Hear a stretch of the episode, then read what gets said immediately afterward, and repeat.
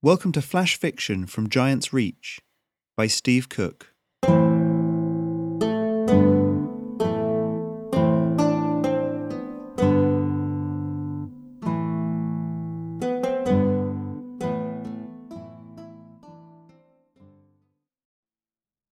Hey, and welcome back to the podcast. By the time you hear this, I'll be at uh, the first Orion Sphere LARP event of this year. Orion Sphere is a cool sci fi LARP that won Best New LARP at the recent LARP Awards, and um, I'm going to be running around in a field pretending to be a, a, a sentient mushroom uh, with a Nerf gun. So, yeah, I hope you enjoy this episode, and um, see you next week.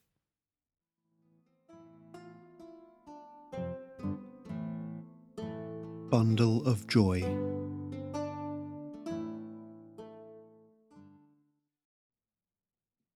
The sound was incessant, and Rana felt her claws slip out in irritation.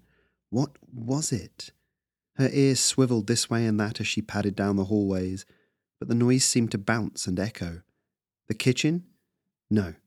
The metal surfaces in there, long grown, scratched, and rusted in parts, stood as silent sentinels to an empty room. By the back door? No. Only the gardens, an overgrown haven for small rodents and the occasional delicious deer, lay there. The front door, then, and Rana almost trotted through the smooth grey stone corridors. It sounded like a wounded fox, she mused, as she passed between the long rotted remains of two sweeping staircases, or a fox having a little too much fun. In fact, if it was a fox, they were clearly too thick to be alive. The abandoned old world castle probably reeked of cat, the length of time she had been living there. Rana extended one long claw and inserted it into the gap between the door and the frame, levering it open gingerly. There was a wicker basket on the front doorstep. A familiar scent wafted up from the little bundle in the basket, and Rana's nose twitched as she moved the cloth covering to reveal what she already knew was there the round pink face, the eyes bluer than the sky but seeing nothing, the hands grasping at empty air. A human child.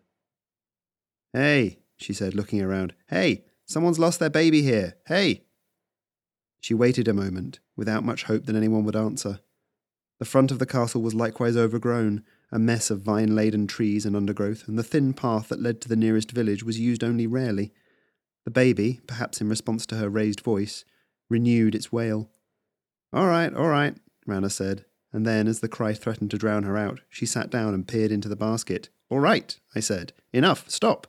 Good grief, how much air do you have in you? The baby stopped mid sob and opened its eyes again, appearing to focus on her. Its mouth slowly fell open, and then it thrust one fist in, sucking on it, while the other hand waved in the air. Rana leaned closer, sniffing, and it grabbed at a whisker. Let go, little one, she murmured, and when this didn't work, sighed.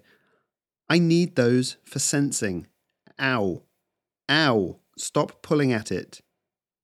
The baby giggled around its fist, still jammed in its mouth, and then its eyes unfocused and its grip relaxed.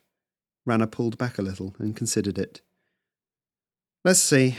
I could take you to the town. There are some viney plants around the back that I could use to make a sort of sling for that basket, but that'll take a few hours. With you, anyway. She sniffed. I could do it alone in maybe two. Unimpressed, the baby's face crumpled in on itself. It drew in breath and let out another piercing wail. Rana prodded the basket and extended one leather soft paw pad to soothe at the child's brow, but that raw edged cry continued to cut through her. God damn, she muttered. If I'd wanted children, I'd have found myself a Tom to call my own. The wail took on a fresh timbre, and Rana narrowed her eyes. Hungry. You're hungry, I bet. She turned and went back in, the child's discomfort chasing at her heels. She skidded to a stop in the entranceway. No, wait. I, I can't leave you outside. With the gentlest bites she could manage, she pulled the little wicker basket into the building and shut the door behind herself. There. Right. Food. The cat tore into the kitchen and rattled through the cupboards. There was nothing. She had been hunting for food mostly in the nearby woodland, not stockpiling. Winter was months away still. There was time to not worry, or there had been. A cacophony of pots and pans tumbled out of one cupboard, mostly rusted and useless, and she let out a low curse. The child's pleading was incessant and urgent. She burst out of the back door and into the rear garden, desperate eyes finally alighting on a berry bush. Ah! Juice stained her paws as she raked claws over its branches, sending a shower of berries down to the ground.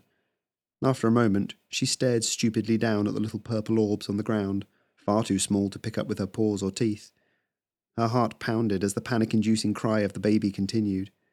Damn it, Rana, pull it together! She grabbed a bowl from the slew of equipment on the kitchen floor, bashing her head on the door lintel on the way out. The pain was immediate, but she ignored it as she threw the bowl under the bush and stripped more berries off.